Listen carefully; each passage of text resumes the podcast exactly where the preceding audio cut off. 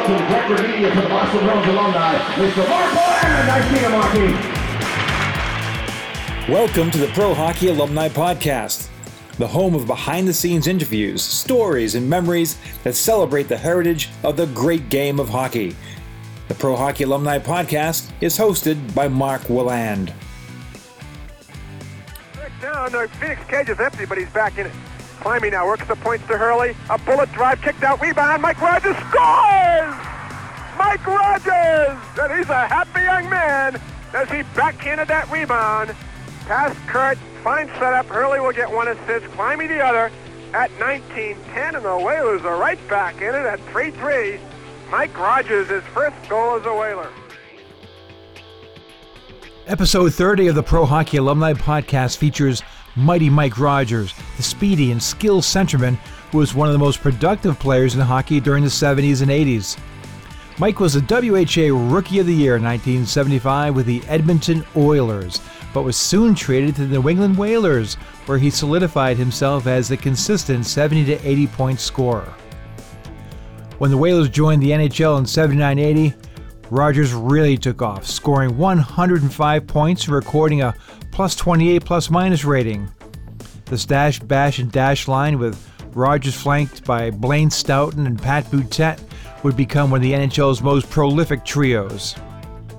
Mike was named the Whalers captain and appeared in the NHL All Star game as he hit the 100 point level again in 80 81. However, prior to the 81 82 season, Rogers was dealt to the New York Rangers, where he didn't miss a beat, scoring 103 points for the Blue Shirts. Mike scored 347 goals for 886 points in, his, in the big leagues and went on to a great career as a color commentator for the Calgary Flames. He was recently inducted into the Alberta Sports Hall of Fame. Always personable, Mike is a great interview, and you'll enjoy his humorous stories about his days in the NHL and WHA. Now, let's talk classic hockey with Mike Rogers. Back on the show with Mike Rogers. Mike scored 100 points in his first three NHL seasons, among other things, the WHA Rookie of the Year and all around uh, outstanding player and outstanding guy. Mike, thanks so much for being on the show today. Oh, I'm glad I'm with you, Mark. Yeah, looking forward to it. Mike, uh, as a kid growing up uh, in Alberta, you did not have a local or even a relatively close NHL team to follow. Um, did you watch NHL hockey on Hockey Night in Canada? Did you follow the NHL at all from uh, from Alberta? Well, every Saturday night, uh, my dad and myself, we'd uh, curl up on the couch, and he was a Montreal Canadien fan, and I was a Toronto Maple Leaf fan, and that was kind of our night. So uh, even as a young kid, we had a lot of arguments uh, about who was the better team. But uh, yeah, just uh, huge hockey fan. Uh, probably when I started walking, uh, I started watching hockey. So uh, yeah, Saturday nights were always booked. We'll get to this a bit later, but it's pretty amazing. You think of yourself with your dad watching your team, the Toronto Maple Leafs. You're watching one of the great players of all time, and Dave Keon, uh, and Norm Ullman for that matter, and you'd end up being teammates with them later in your lifetime, which is uh, pretty amazing. Well, you know what's cool about it too, Mark, is that uh, you know I idolized two players when I was a kid. Had scrapbooks, cards, uh, pictures on the wall, and those two were Dave Keon and Gordie Howe, and uh, got to play with both of those, so I could call them teammates and friends. But uh, yeah, Dave Keon, I, I guess I always had a connection to. Not a big guy, and uh, just loved the way he played, his competitiveness, and uh, just the way he carried himself, the ultimate pro, and uh, and then to finally walk in that dressing room and see Dave Keon, uh, what a what a thrill for me. But you know, as I mentioned, uh, after about an hour, it wasn't a teammate anymore; it was a friend, and I wasn't in awe. He was just such a a wonderful, wonderful guy that just made me feel at home. And uh, yeah, I probably followed him around like a lost puppy a few times, but uh, just uh, just great to be around, David. Uh, what I was going to ask you about uh, first and foremost is you end up playing for the Calgary Centennials, which is the big game in town. And um, how did that transpire? Uh, because you had a heck of a career there. How did it all get started? Well, you know, the Centennials came in 1967, uh, and I uh, started with them in 71. And they had a tryout for uh, a, a junior B hockey team here, and they were going to play out of a little town called Vulcan, which is about uh, 70 miles south of Calgary, and was fortunate enough to make that team. And they ended up being, uh, I guess, kind of a the, the starting point for the Centennials. They had their major farm team, so we were a bunch of 15 year olds that uh, played in a senior men's league of all things in, in southern Alberta, and uh, yeah, and just had a great year that year. And uh, the next year went to the Centennial camp and Danny Gare was just in town about a month ago. We got together and we talked about how Scotty Munro pulled us aside and told us that we made the team as 16, 17 year olds, and uh, what a thrill! And especially being a Calgary kid, born and hmm. raised here, and to play for your junior team, and yeah, things just worked out uh, fantastic. As I mentioned, Danny Gare, my line mate, another uh, line mate, Jerry Holland. Uh, we had uh, great years together. So uh, yeah, just uh, can't say enough about uh, the Centennials and and really the stepping stone to get into the NHL it was uh, you know certainly a special time for you. And as you said, when you think back of the Calgary Centennials, you always think of Rogers and Gare in, in that uh, in that time time frame. Uh, also, Bearcat Murray, uh, your your trainer, guys like that. But you also had a, a great goalie who kind of everybody knows, but I don't think people appreciate uh, before knee injuries came how, how good he was. Uh, he was a Ken Dryden esque goalie, I guess, and uh, John Davidson. Um, what are your memories of John as a junior player?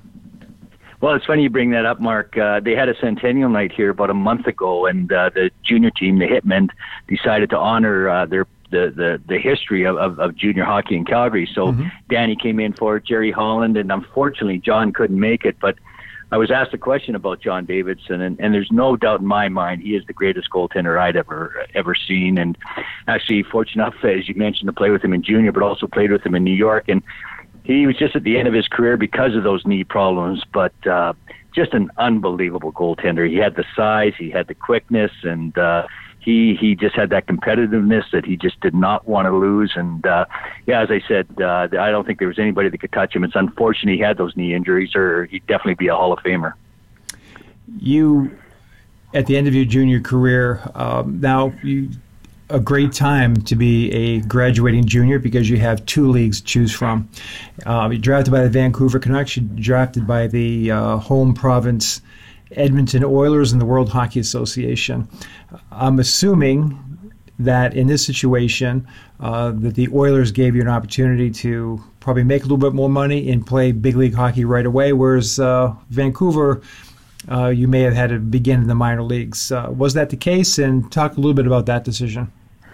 Well, th- that was probably the major decision, you know, when it finally came about. But uh, what was really interesting about all this is the World Hockey Association draft was before the NHL, Mm-hmm. And I was supposed to go quite high in the NHL draft, and I don't, I didn't go until the fifth round. And you know, it was a, it was a tough time for me because you know the World Hockey Association is still a pro league, but you grew up wanting to play in the National Hockey League, and finally their general manager called me and said, uh, "Your agents uh, will not talk to us, uh, so we thought we'd call you personally. Just want to kind of know what's going on. We know you've signed with Edmonton, but we just wanted to let you know that we drafted you." And this was all news to me. I was quite surprised. So there was some behind the scenes things that happened that I had no idea about. So ended up talking to Vancouver and uh but when it came down to push and shove, uh, you're right, Mark. Uh, they they more or less guaranteed me uh, playing time with the Edmonton Oilers. The money was better. They offered me a one way contract instead of a two way contract. So, you know, even though I wanted to play in the National Hockey League, uh, I chose the WHA, and uh, I guess as they say, uh, it, it turned out well. Well, it sure did, and you get off to a rip roaring start in your big league career. You're the rookie of the year in the WHA. Uh, very productive right off the bat. And so my question is, as it often is when I talk to various guys, what's it like going from juniors now to that? Oilers were not a necessarily a star-studded team, uh, but they were getting better. And what's it like going into that training camp as a uh, as a young professional, 19 uh, years old at that time? Frightening. you know, I think that's the best way to put it because I didn't really know what to expect. And even though you'd had great years in junior and you felt you were ready for the pros, it uh, it just wasn't the case. And I remember stepping in that dressing room and realizing that here I am, the young kid, and you know there was a lot of hoopla surrounding because I, I you know, was more or less guaranteed to make the team, but you still have to go out and prove yourself. And I put an awful lot of pressure on myself made the team, but I don't think I scored my first goal until about the ninth game in, and I was so Wow. concerned I was going to go to the minors, and then just something clicked, and and after about another half dozen games, I realized, yeah, maybe I can play at this level, and and then it became comfortable. But I think you know, for any young kid going in and you know, and being the only rookie on the team, I just said, you know, I, I've got to show them that, you know, I can do this. And I think I just put so much pressure on myself that I, I really had a tough time handling it. For a while, and then you certainly prospered. Your goaltender during your home games that year was one of the greatest to ever play. Uh, Jacques Plante, one of the most unique personalities and, people to play uh, ever in the National Hockey League and the WHA. What was your experience like? Do you have any uh, good memories or stories of Jacques Plante? you said it, Mark. Unique, unique is probably the best way to describe Jacques. And and what a contract he had. He only had to play the home games. He didn't have to play the road games. So you know, here was a team that financially we didn't have a lot of money, but we had to carry three goaltenders because of the contract uh, Jacques had. But I still remember one game, and we were playing against Quebec City, and Quebec City iced the puck. So as soon as the puck is iced, everybody starts to go to the net. Well, I'd never seen a goaltender leave the net to play an icing call, and he threw it up to me at center ice. Well, I'm not paying attention. It hits me in the skate.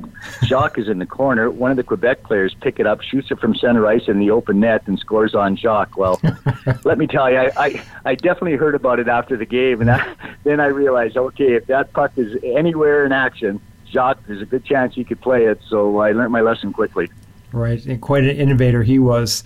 Um, as you said, the Oilers didn't uh, weren't exactly uh, overloaded with cash. You do move into the new building, um, the Edmonton, the uh, Northlands Coliseum. It is a franchise on the rise, but at, at the same time, kind of bedeviled by some financial troubles in the mid '70s. Um, the next year, '75, '76, you're going along, and incredibly, now I'm a Whalers fan at the time, and you get traded to New England. What were the circumstances of you being traded? First of all, why were you traded? Anybody give you a reason? And uh, how were you informed? And what was your reaction?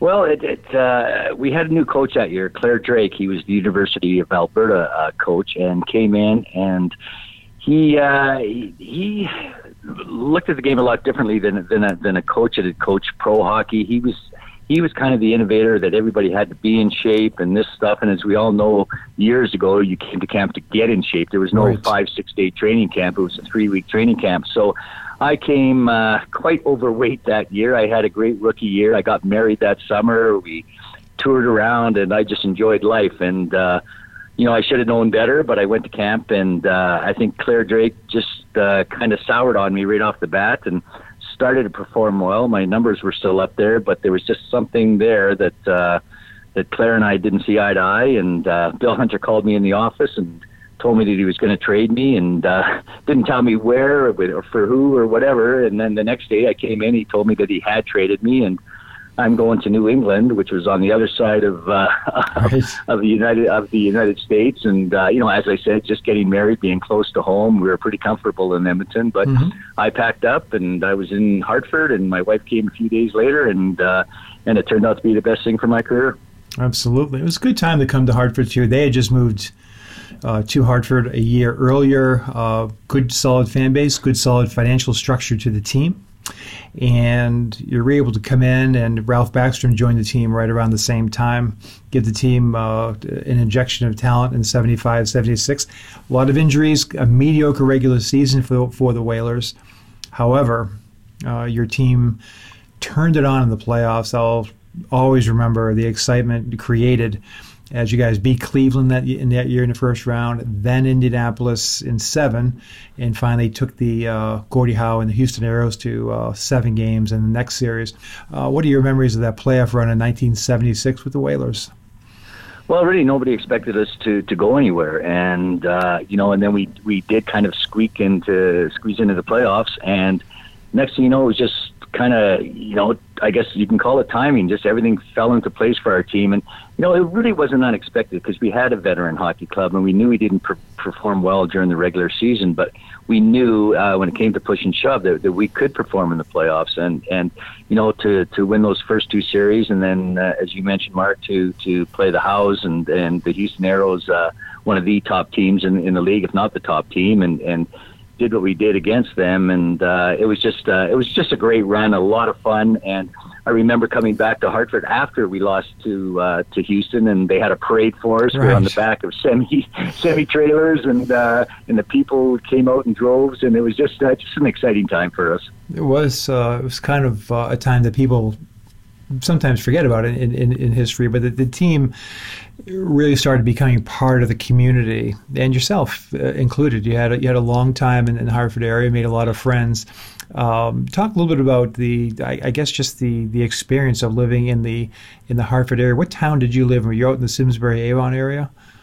No, we were out in uh, Farmington, and mm-hmm. actually, uh, you know, I at the end, I we ended up uh, building a house out there, and uh, really believed that uh, I was going to finish my hockey career in Hartford. And um, you know, the kiss of death. You build a house, and and next thing you know, you're traded. So I think I lived in the house about two weeks. My wife was in it for a month, but you know, everything kind of fell into place. Uh, you know, we are now in the National Hockey League, and I had those hundred point season. I was captain of the team at the end, and I thought, well, if you're ever going to be in one place, this is going to be it. And unfortunately, it didn't work out, but just love the Connecticut area. As I mentioned, uh, yeah, we were thinking of maybe uh, settling there and and still have some great friends there. Uh, I'm going to Hartford again this summer. The uh, perfect the Yard Goats, the right. baseball team there, has a Hartford Whaler in the day and night. So I'm going to be heading back to Hartford for that and seeing very close friends. So uh, yeah, just. Uh, Hartford will always be uh, a big part uh, of, of our lives, and uh, you know, it, it's just such fond memories. Uh, my time there. Mike, you go into the next year as 76 77 at WHA, and it's kind of a lackluster year for the team. Again, banged up with injuries. Um, but two very interesting things happened. I wanted to get your your your comments on. Um, the first of all, December 27, 1976, the Soviet national team comes to Hartford, and as a fan, I don't have big expectations for the game. Uh, the Whalers are banged up. Rick Ley's out. Brad Selwood's out. Um, you guys, you, got you know like you know a lot of injuries. Dale Smedsmo's there. Jim Troy, not exactly international style players. Um, but you guys come out and win five two. Unbelievable game. One of the biggest upsets certainly in, in in hockey in the 1970s. Tell me a little bit about if you can, the what you're thinking about in the locker room before the game, what the, the, the strategy was, if anything unique, and how you felt as that game was transpiring, and you're on the threshold of beating Tretiak and the famed uh, Soviet national team. Well, well, for me personally, it, it was kind of my Stanley Cup. I guess the seventh game of the Stanley Cup final because we knew what the Russians were about, and I think the biggest thing is we just did not want to get embarrassed, and right. I think that was kind of the the talk in the dressing room before the game. Let's just go out and play the way that we can. Let's let's play Canadian hockey, and and and kind of you know that that's always been that. Let's be physical, but not go you know too much, and and just kind of go out and and and play as hard as we possibly can and see what happens. And you know, at the end of that game, and, and to to sit back in that dressing room afterwards and realize, you know, we beat, beat world champions. We beat one of the best teams that uh, have ever put skates on. So obviously, again, a, a huge, huge thrill and uh, something I'll never forget. The uh, didn't just beat him; he beat him, you know, five to two, pretty decisively. And I remember it as a fan, you know, I, I, lived in Massachusetts at the time, and so I didn't want to listen to the game. I listened to all the games on the radio, but I didn't want to listen to it because I didn't want to go through the torture of a ten to nothing loss, and that was not unusual. Though they went out and they just you know, th- you know, they beat the Houston Aeros ten to one later on in their tour. So I didn't want that to happen to the Whalers. So I, I, I, went up to my friend's house. We were actually playing table hockey. I was like twelve or thirteen or whatever it was, and but we had the game on in the background, but the reception where he was wasn't great. I kept hearing these little things like, "Go!" By the way, it was Gary Swain, then Tommy Earl. I'm like, about halfway through, I'm like, you know what? These guys have a chance to win this thing. I got to get home and listen to it. So he, he lived about three. It was it was cold, snowy December night, and I, I ran home three miles on a dead sprint. Uh, got up into my house, raced upstairs, put the radio on, and I heard it loud and clear. It was just great. Uh, and uh, you set up Mike. Uh, you set up uh, George Lyle for the, the finale. It was over, and uh, certainly I think again one of the great Whaler games of all time, and certainly one of the great WHA games too. Soon after that, uh, we talked a little bit about it, but you make a, a couple a deal with the Minnesota Fighting Saints as, as they go under, and Dave Keon, Pie McKenzie, uh, Mike Antonovich eventually, and the Carlsons come to Hartford, Connecticut. Um, you talked about what the experience is like playing with Boyhood Idol and, and, and Dave Keon.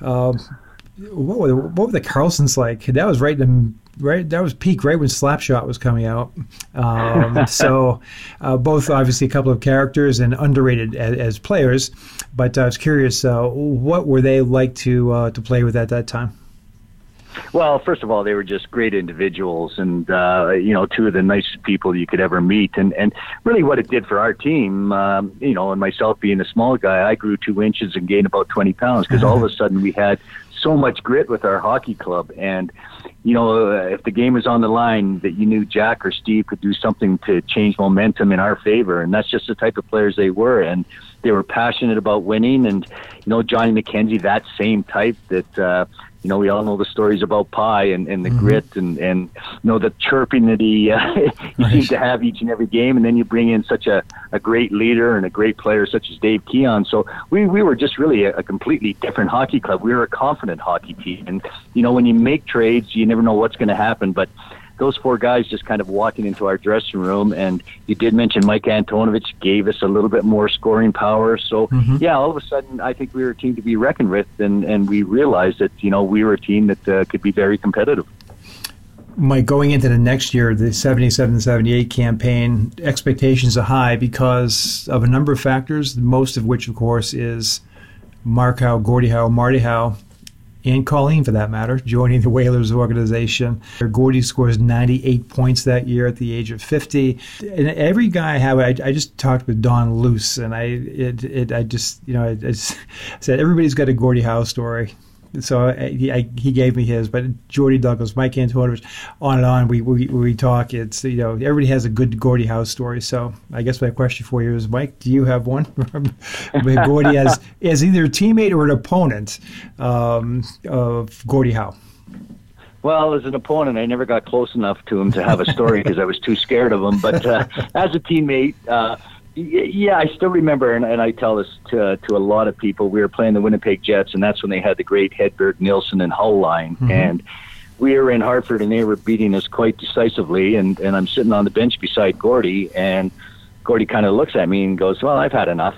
And I, you know, I kind of look back at him. He says, "Well, so have I, but you know, what, what are we going to do about it?" Well, uh, Gordie steps on the ice. Hedberg and Nilsson leave the ice to get stitched, and Bobby's bleeding and Gordie finally gets a penalty after he's clipped Bobby, and he complains about getting a penalty, so he gets a two minutes unsportsmanlike after he's cut three guys in a row. So he comes back to the bench, and I'm sitting beside Gordie, and I just kind of look at him. I says, Gordie, that was unbelievable. He says, Well, it could have been worse. I said, What do you mean worse? He says, I only clipped Bobby a little bit because I like him. so, so there, there was the uh, mastery of the stick with Gordie Howe, and just uh, you know his passion to not get embarrassed and, and to try to win the hockey game. That story is is funny because he could do things like that and no one would ever see or know or what the heck happened before guys are going to the trainer's room. So um, you had an opportunity, I believe, at some point to center a line with Gordie and Mark, um, at least for, for part of the the earliest their earliest day there. Talk a little bit about Mark, who ends up going to the Hall of Fame. Um, I consider him to be certainly one of the top five WHA players ever. Uh, talk a little bit about uh, Mark Howe. Uh, very underappreciated, and even though he's in the Hockey Hall of Fame, and that, and that may sound funny to hear he did things that really no other player could do. And we we have to remember that he was a forward when he came to our hockey team. Mm-hmm. He had some injuries, and he just stepped up and said, "Well, I'll play defense," and became a Norris Trophy candidate, and and and now in the Hockey Hall of Fame, not as a forward, but as a defenseman. So he took right. up that position late in his career, but there was just something about Mark, and and uh, you know, you can go on and on about just the skill level, the drive. Um, he just had that will to be the best, and he worked at it. Like a lot of times in practice, you're not feeling well. You you know you don't want to be out there, so mm-hmm. you go out and practice like that. Mark Howe never had a bad practice. He went out and worked on things. and just wanted to make himself one of the best players that played. And I firmly believe that, that he is right up there with it with the greatest defenseman that ever played the game. Right, and as you mentioned, one of the reasons he gets underappreciated, uh, you know, first of all, you know, he had the six years in the WHA, uh, most of that time spent as a as a left wing, and in the early stages of the NHL. Um, so he kind of had hybrid positions. He never put up huge numbers as a left wing, but he was so good at everything. Um, and again, he sometimes he kind of fell through the cracks because the guys like Real Cloutier or somebody would be scoring 75 goals, but in the end, I think as an all-around player that uh, he was as good as there was in a WHA, and um, and certainly proved that, as you said, as a defenseman in the National Hockey League. Mike, going to the last year of the WHA, a lot of rumors now start to fly uh, about an amalgamation, uh, if you will, or uh, consolidation with the National Hockey League. Um, I talked a little bit about this with Jordy Douglas. As you're in there, actually, before I ask you that, I wanted to ask you one question. I always ask guys like this who played in that team in 77, 78. You, uh, it's the middle of the season, and you guys are on the road. All of a sudden, you hear, it's got to be incredible, you hear that the roof of the building collapses and you'll no longer be playing in Hartford, Connecticut. Uh, how did you hear about that, and what was your reaction? I remember my roommate and myself uh, turn on the uh, news in the morning, and uh, and we had an adjoining room. I can't remember who the two other players were, but we had the doors open, and and you know I won't use the uh, language that we we screamed when we saw this, but the four of us got in front of the TV, and and you know we saw the civic center, and then all of a sudden we just saw these girders and bent, and and the roof caved in, and we all looked at each other. What do we do now, boys? You know, we, we maybe thought our, our hockey careers were over because. Mm-hmm you know, the World Hockey Association didn't have a lot of money. There was a lot of talk about the merger, as you mentioned, Mark, and you know, we kind of realized what is our future going to be, and and unfortunately, or I guess fortunately, we had deep enough pockets that we were able to to find a rink in, in Springfield, Mass, and, and played until the uh, Hartford Center was uh, rebuilt. But uh, yeah, it was it was such a trying time, and and I remember getting on the phone with my wife and just saying, you know, honey, I don't know what's in store for us. I don't know if we have a future. Or maybe start packing up because we might be moving back to Calgary. I might have to find a job, but. uh you know, we uh, all uh, you know all the credit to uh, Howard Baldwin and, mm-hmm. and, the organization that we got through that tough time and uh, and we're able to be one of the four teams picked for the merger into the into the National Hockey League. Right, that 91 club uh, fans supporting the, the team, driving up from Hartford. It was a little bit of luck that you had a place like Springfield ready to go. Um, but at the same time, the fan support, the corporate uh, support um, was there, as you said, and uh, was able to get the team over the hump into the National Hockey League. But prior to that, the WHA is going had been down to six teams at that point. At the very end of the WHA, and a lot of good young players, future Hockey Hall of Famers. Uh, the re- league really seemed to tighten up in that last couple years. Um, what was your evaluation now when you look back at it of the WHA, the caliber of play in the league at that time compared to what it would be eventually in the National Hockey League? Well, you know, once I got to the National Hockey League, I realized how good the World Hockey Association was. Mm-hmm. You know, a lot of people looked at us as, as a minor league and not a pro league, but you know, I, I think, and especially that those great Winnipeg Jet teams or those Houston Aero teams, I think they could have uh, competed for the Stanley Cup and, and had a good chance of winning it. That's how good I thought the Winnipeg Jets were at one time. So, you know, it, for me, going to the National Hockey League, and sure, I knew it was going to be tougher, and, you know, this is a, a lifelong dream to finally make it to the National Hockey League, but it it, it wasn't uh, earth shattering that you know I, I I never doubted myself because of the caliber that I played played in with it with the WHA and then getting to the NHL, it really kind of wasn't missing a beat. It was just, hey, mm-hmm. it's hockey. You're you're playing, you know, against the men that you were playing with uh, against in the WHA and playing with. So you know, there was there was nothing uh, nothing to be uh, nervous about. When you look back at your WHA career, it was a rough and tumble league. I remember Dennis Sobchuk saying once when he was a rookie, he learned never to make eye contact with some players as he went into the face-off circle. So you're you're you're a skill guy. You're not going to get in there and, and, and, participate in a lot of brawling. But um, in your years with Edmonton and New England, uh, you saw some some pretty good uh, dust ups. What was the what was the what was the one you remember most? Uh, it could have been with Nicky Fotiu or Jack Carlson or, or, whatever. But what do you do? You have any type of a brawl that you witnessed that you recall in particularly? Well, I, I remember playing against uh, Quebec City, and Harry Neale was our coach at the time, and it, we were beating Quebec uh, quite badly in Quebec, and so they sent out uh, five of their toughest players. Uh, Bilodeau, Brackenbury. I can't remember who all the players were, and also a player by the name of Bob Fitchner. And Bob Fitchner was one of the toughest around, but mm-hmm. he wasn't that that goon type of player that uh, that right. you know. He just kind of was was if he had to be, he could be one of the toughest there were. So I'm on the bench, and Harry goes. Uh, he says, "Mike, I hate to do this to you, but you got to go out there." And so we put four of our tougher guys out there, and I'm against Bob Fitchner. And uh, so he says to me at the face-off, he says, "You know what's going to happen here?" And I'm going, "Oh God, do I ever?" and what do I do? And Harry actually jokingly said, "If something breaks out, break for the bench and just dive in because we'll try to protect you." But so I'm talking about Fitchner. He says, "You know, okay, what happens when the puck is dropped? Everybody's going to drop the gloves." He says, "I'm going to drop my gloves and I'm going to ra- uh, I'm going to grab you and I'm going to ragdoll you." which means he's not going to throw punches, but he's going to throw me around the ice. And I said, Bob, that'll work for me. So, so the big brawl breaks out. Everybody's throwing punches. And he says to you, he actually says, you know, throw a punch or two at me if you want, just to make it look good. but he never threw a punch punch at me. And uh, at that time, there was no charter, and it was all commercial flights. So we stayed overnight, and I saw Bob Fitchner went for a beer after the game, and needless to say, he didn't have to buy a beer all night. I kept buying his beer just as, as a big thank you that I, that I got through that game. That's that's uh that's awesome. You uh you got through you got through quite a quite a few games at WHA. You barely missed any. Um, so the, the, the WHA comes to a conclusion in uh, 78, 79, and you know one of the themes about your career, and I think it's it's a good lesson. Is I think it's inspirational as well. Is that quite often because you weren't the biggest guy out there you often had to prove yourself and over and over again. So it's the WHA is concluded.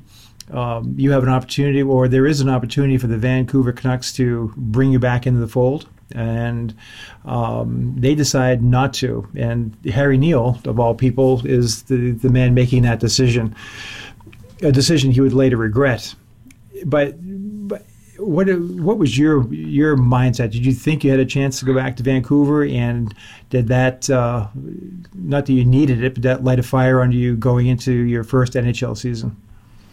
Yeah, most definitely, Mark. And you know, I I, I felt I was good enough to play in the National Hockey League, and uh, Harry Neale, uh, I I the reason I heard that he didn't think I I could handle the grind. I wasn't big enough or tough enough tough enough to step up to the National Hockey League. So definitely lit a fire underneath me. And you know, and I I think even Hartford themselves weren't sure if I could play in the National Hockey League. And I signed my first two way contract ever. Um, because I just, uh, if that's what they wanted, then I had to prove them wrong and and show them that I could play at that level. And things just worked out famously. Uh, had uh, my first hundred point season in my, in my first year in the National Hockey League, but you know sometimes uh, you get a, a fire lit under you, and just that motivation factor of wanting to prove everybody wrong. And I've kind of had to do that my whole career in junior in the World Hockey Association and the NHL because of my size. And you know, almost a slap in the face when Vancouver said, "No, we just don't think this guy's good enough," and I wanted to prove them wrong, and I guess kind of everybody else wrong. And as I mentioned, things worked out uh, great. They sure did, and uh, you sure did prove people wrong. And it reminds me a little bit of uh, my friend and a guy you'll you'll see again this summer, Andre Lacroix. Um, again, he, he had a, a similar situations as yourself as the game was changing in the '70s, and you know the the Flyers and, and you know big, strong. Uh, you know, tough, slower players or whatever were becoming more prominent you had to prove yourself, but you jump into the NHL. So I, Blaine Stoughton was actually the first guest we ever had uh, about a year ago, and talk about a little bit of the, the, the, chemistry that you two had. And he had a similar situation. And you guys both produced more in the National Hockey League than you did even in the WHA. You had good WHA careers. You, you, you, scored even a better rate in the National Hockey League. Now, as a fan, that was awesome because I always wanted the WHA guys to prove just how good they were. You guys really, really took off. So I don't know if you were line mates with uh, Stash right away. How did the tell me a little bit how, how, the season progressed and how you two kind of came together? And of course, Pat Boutette eventually joins, and um, you guys are one of the top lines in all of hockey. Yeah, it was just um, actually I started that season with Mark and, and Gordie on my wings, and what a mm-hmm. thrill for me! The first game in the National Hockey League, and I look over to my left side, I've got Mark Howe, and then I look over to the right side, I'm going, oh, right. Gordie Howe, this, this, I think I finally arrived. This is pretty darn good. Mm-hmm. And I just remember, I can't remember who we were playing, but it was a game where um, uh, just kind of uh, there was some line matching going on, and our coach said that uh, you know we're going to just you and Blaine play together. And I can't remember even who was on the left side, but you know, you, you talk about instant chemistry, and and it, it was, and you know, we never kind of missed a beat. I, I still remember that first shift, and Blaine knew the type of player I was, and I knew exactly what he expected, and we just hit it off right off the bat, and and it was just amazing what we were able to accomplish in such a short period of time. And then Mark, you mentioned Pat Boutette came over, and he was exactly what Blaine and I needed because we weren't the most physical guy, and both of us weren't that uh, uh, enamored with going in the corner. So we had this mm-hmm. this nonstop uh, guy just going from corner to corner, digging pucks out, and and and Patty had a lot more sp- skill than people gave him credit for. So the three of us just clicked right off the bat, and uh, yeah, just had a phenomenal year. It must have been uh, great to as as a as a team just to go out there and prove uh, yourself and uh, WHA that you guys could you know compete at the National Hockey League level and. As I said, certainly as a fan, it was uh, it was an exciting year. You guys had a had a terrific team, um, but things don't don't uh, ease up for you the next year. 80-81, the, the the Whalers struggled a little bit, but you are still at the top of your game. And, and Stashy, I think that was a year he held out a little bit at the beginning of the year. Uh, comes back and uh, picks picks up where he left off. Uh, you eventually become captain of the Hartford Whalers. You uh, and I don't, I actually don't even remember the circumstances of you becoming captain. Uh, can you uh, tell us a little bit about how that came about? Yeah, I believe Don Blackburn was our coach at the time, and Ricky Ley was injured, who had been the captain of the hockey club, and there was talk about is he going to return, is he not going to return. So um, they kind of decided they had to find a captain, and instead of the coaching staff or the the management picking the captain, uh, they gave a vote to the players. And you know, who would ever think that uh, when you've got a room full of Dave Keons and Johnny McKenzie's and Gordie Howe's and Mark Howe's that uh, the players are going to elect you as the captain. And mm-hmm. uh, when it was announced, it was uh, one of the greatest honors I've ever uh, ever received. And you know, just just because of those people in the dressing room, and what they'd accomplished. So here they picked this uh, kind of young up and comer, I guess you could say, and and uh, allow me to to be the captain of of, of this team and of, of such great players. Boy, I tell you what, it's got to mean, as you said, so much when your your peers are the one choosing you. Nobody can talk about politics or anything like that. That's just uh, that's right from the right from the heart. So that's I didn't know that. That was that, that's great. Um, one guy that you kind of crossed paths with a, a, few times in your career, I wanted to ask you about just because he's so interesting uh, and so colorful is Nick Fotiu. Um, which you actually crossed paths with three different times: uh, New England Whalers, uh, Hartford Whalers, and then New York Rangers. Uh, what type of guy was Nick? And do you have any memories of, of Nick as a player? Well, Nikki was my protector, and uh, as you mentioned, Mark, uh, three times we we played on the same team, and God, I was so excited uh, every time that I got to play with Nikki because I knew I, I had a guy that had my back, and not only my back, but but every player on that team, and you know, talk about a guy that uh, came from a non-hockey background and just what he was able to accomplish. And we all know that he wasn't the most skilled player, but you know, you just loved having Nicky in the dressing room. Uh, he was a prankster. I'm sure you've heard many stories about him nailing guys' shoes to the floor or filling their helmets with shaving cream or whatever. It was it was endless with Nicky, but he gave, he just everybody became just that much uh, closer as, as, as a team because of Nicky. He he drew that that into each and every player, and and just uh, it was great to have him around. And uh, yeah, I can't say enough about uh, what Nicky did for my career hockey world was stunned, stunned a year a year later, in 1981, beginning of the 81-82 season, and uh, I wasn't happy as a fan at the time. Uh, you get traded to the New York Rangers. Seems like it just came out of nowhere. I mean, you're, the captain. You're you're you're at the peak of your career. Uh, you don't get traded for a bag of pucks. There's good players came back the other way. Doug Sulliman had a nice career for himself. Uh, Chris Kotsopoulos, but nonetheless, at that time they were unproven. Um, that had to be. Uh, you talked a little bit about it earlier. Had to be uh, uh, just I don't want to say shattering, that's an exaggeration, but it had to be uh, just stunning to you and your family to uh, be going to New York. What was your reaction? It wasn't like you were going out to uh, out to no man's land. You're going to uh, the big city, the Big Apple, Madison Square Garden. So, what's your reaction uh, at that point?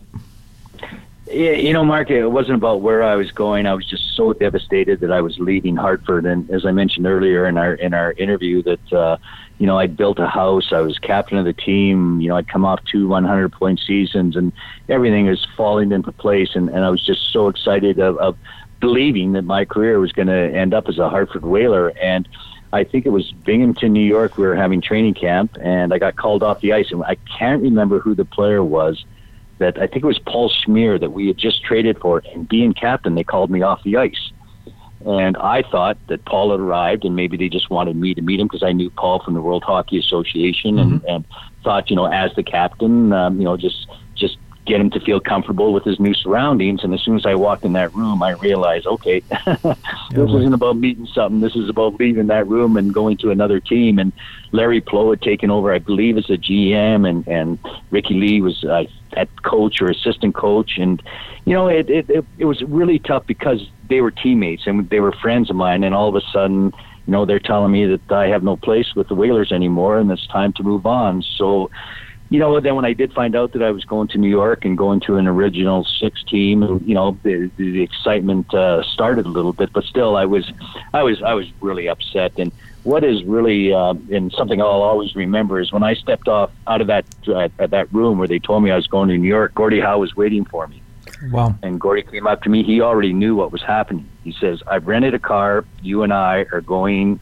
driving back to Hartford and we're going to have a nice little talk. And I went, wow. Gordie Howe thinks this much of me that mm-hmm. he wants to do this for me. And I told him that unfortunately New York had already sent a plane. They wanted me to get to a press conference right away, so I couldn't do it. And I almost felt like phoning New York and saying, no, I'd rather be with Gordie Howe, which I would have rather been with Gordie. But you know that just says a lot about the man Gordie Howe. And uh, you know, here's some young kid that's uh, being traded and devastated. He knew that, and uh, he just wanted to try to make uh, my last day better. Well, despite the uh, the upset in your life, you go to the New York Rangers and you have a great season, your third 100 point season in a row, and you're playing with Herb Brooks, uh, U.S. Uh, Olympic hockey hero. Uh, tell me a little bit about playing with, with Herb and the uh, experience as you become a New York Ranger. Well, you know, you walk in that dressing room and you, you see such a veteran hockey club and a team that just went to the Stanley Cup final the year before. So I thought, okay, here's my chance. This is a chance to win the Stanley Cup. And I thought we had a great team. And, and you know, if it wasn't for that team uh, just down the road from us, the Islanders, mm-hmm. I, I mm-hmm. believe we would have won the Stanley Cup that year. I, I, I, I thought we were that good. So, you know, it, it, what was so cool about it, Mark, is, is putting that jersey on. As I mentioned earlier, you know, an original six team. So, mm-hmm. as a kid, uh, you know, it wasn't always Montreal and Toronto you watch. Sometimes it'd be a New York Ranger Toronto game or a New York Ranger Montreal game. So, you know, here I was putting on a on a jersey of a team that's been around forever, and uh, you know, so so that was a big thrill, and uh, you know, being in New York, you know, geez, the, the, the city, I guess, if you want to live anywhere, and uh, and uh, yeah, my time there was enjoyable. Herb Brooks, uh, a different sort. Um, you know, I never played for a coach like him. He had that college mentality, but the most prepared coach you could ever uh, come across. His practices were phenomenal. He taught you things that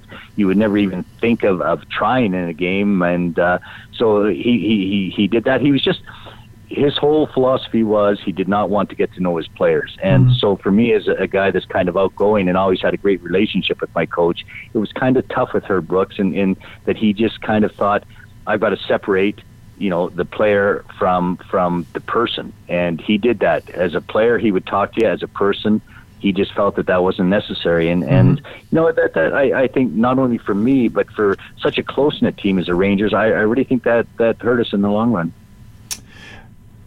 Mike, you had a, a, terrific career with the New York Rangers, uh, scoring consistently uh, all throughout.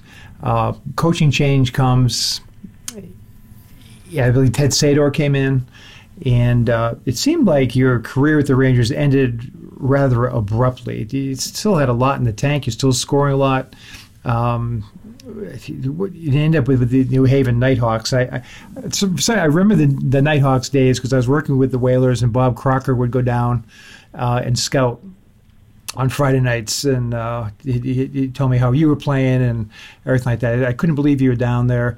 Um, what's that like mentally at that point? I mean, obviously you're good enough to play in the National Hockey League, and a lot of guys were getting uh, sent down or sent out or whatever you want to, want to say with new coaching regime. Uh, what's your thought process at that point? Well, you know, you start to look at your career differently, and, and you really realize maybe you're on the downward spiral. And it, it was tough. Pierre Larouche got sent down. Uh, Nicky Fotiu got sent down. I got sent down, and I think the organization as a whole realized that that a time of change was needed, and they kind of looked at the veterans and looked at myself and, and the two other individuals I, I mentioned. I think Glenn Hanlon also got sent down at the right. minors, and and so it, it was a very tough time, and and you know, instead of maybe looking at it, and, and I went down to New Haven and, and, and played very well. Got called back up to New York, so it wasn't that I went down there and sulked, but you look at your career a lot differently, and you realize, okay, how many more years do I have left? This this could be the end, and you know, a year or two later, you're out of the National Hockey League. So a very tough time, and uh, the game was changing. And my stats, you know, I wasn't a hundred point guy anymore. I was a 60, 70 point guy, still scoring in, you know, 20, 20 plus goals, 25 plus goals. But something I guess the Rangers uh, thought they didn't need. They maybe felt they needed more grit or whatever the case may be. So uh, a very tough time in my life. Um, in the next year, you end up uh, with the Oilers a little bit. Again, you're dominating in the AHL with uh, with Nova Scotia, but as you said, you're probably reevaluating your, your career at that point. Um, so you you went to but uh, when you go through with Edmonton, if I recall correctly, 86, 87, you did play a year in Switzerland. Um, I was just curious what that decision uh, was like, and uh, how did you like that experience? Well, I, I got offered another contract by the Edmonton Oilers, and actually, uh, Glenn Sather was really good. He wanted me to go down to Halifax again, and they were just trying to grow hockey in Halifax as far as, as the Edmonton Oilers farm team. Mm-hmm. And he kind of offered me a job as almost like a playing assistant coach, and I thought that was very good of him because I didn't know Glenn well at all. My short period of time in Edmonton, but uh, he saw that maybe there was something in in the coaching side of it that uh, you know I could maybe make a career of. But I decided that you know maybe it was time to to move on, and I declined the contract and the offer, and this opportunity to go to Switzerland came about. And at that time, I had uh, two of my daughters, and I thought, well, these would be great for them to see a different country, great for my wife and, and myself, because I was resigned to the fact I was going to play one more year. And I had a chance to go back to Switzerland, had a chance to go to play in Italy. I could have played in Europe probably a few more years, but mm-hmm. I realized my career was over, time to start something else. So you know, it was nice that I kind of went out on my terms, and and it, you know, I knew I wasn't going to play in the National Hockey League unless there was injuries or I got traded to a team that needed somebody of, of you know, looking more for skill than grit. But uh, yeah, so I, I I was I was kind of glad that you know it was my decision, and and uh, I never looked back. I, I sure I missed the game, and I missed the game when I retired, but uh, you know, I, I was ready for it, which made it that much easier. Yeah, I always ask guys that. We had this good discussion with Jordy Douglas about that when he came back from Finland, and I always wondered what I wonder what it was like that following September of 19. I guess would have been 87 in your case, and everybody's going back to training camp, and the first time forever in forever, uh, you're not doing that. But uh, as you just said, I guess you were prepared for that eventuality and smoothly moved into the next phase of your career. Yeah, it was, and you know, it was funny. It was we came back, and, and the season in, in Europe ends up earlier, so I probably hadn't done anything for about five or six months, and finally my wife take a look at me and says, "Get off your butt and go find a job." And it was in September when she said that to me because she knew that she couldn't be around me if I wasn't going to a training camp, and I would sit there and mope. So uh, yeah, I ended up uh, just getting into to the real world, and uh, I one thing I wanted to get into was sales, and so I did a bunch of sales jobs and. Uh, and uh, then I did the color commentary for the Flames for 12 years. Retired from that about five, six years ago, and still in the hockey industry, doing. I've got a little company on the side that we're doing some uh, pretty exciting things. So uh, yeah, I guess uh, you know, kind of hockey was over for me, but it never leaves your blood. So it's nice to be back in it. Absolutely, and you got rave reviews as a color commentator uh, for the Flames and the NHL in your 12 years there. Uh, eventually, um, named to the Alberta Hall of Fame. Um, most recently, you represented uh, Whaler Nation in Carolina for uh, their uh, the Hurricane Special Whaler Night. I think you dropped the, dropped the puck for the opening game, and I when I think of that, I think, and I look at it from your perspective, when you're out there and you walk into Carolina and you see Skip Cunningham, who was the equipment guy when you arrived in Hartford uh, 44 years ago, still there uh, still working in the NHL. Uh, did you have a chance to catch up with Skip while you were down there? Oh, most definitely. Uh, you know, I saw him a couple years ago in Hartford when uh, the Yard Goats had their uh, their night. But uh, yeah, I actually went down the day of the game.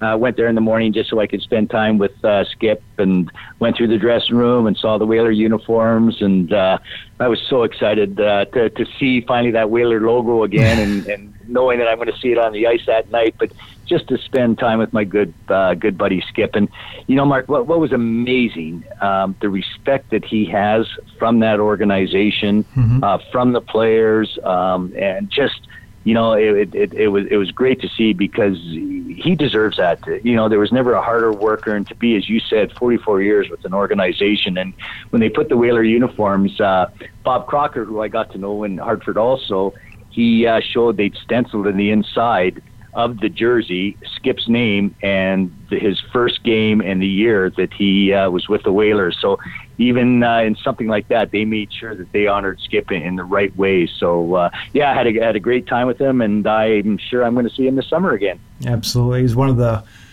best people you'd ever meet in hockey. He certainly deserves everything and every accolade that he has. It's just incredible of the physical demands and the, the time demands that that job has.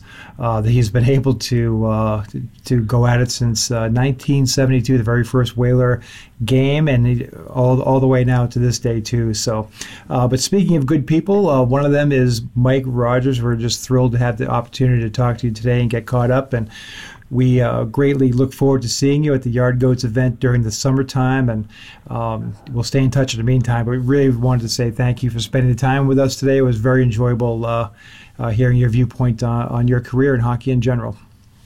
Well, Mark, uh, yeah, honored to be on your show. Great talking to you, and it's nice to uh, relive old memories. Absolutely. Mike, thanks so much. We'll talk to you very soon. Okay, Mark, you take care. Thank you. you. Bye bye.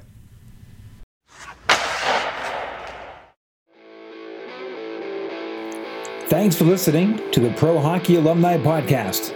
Be sure to visit us at prohockeyalumni.org.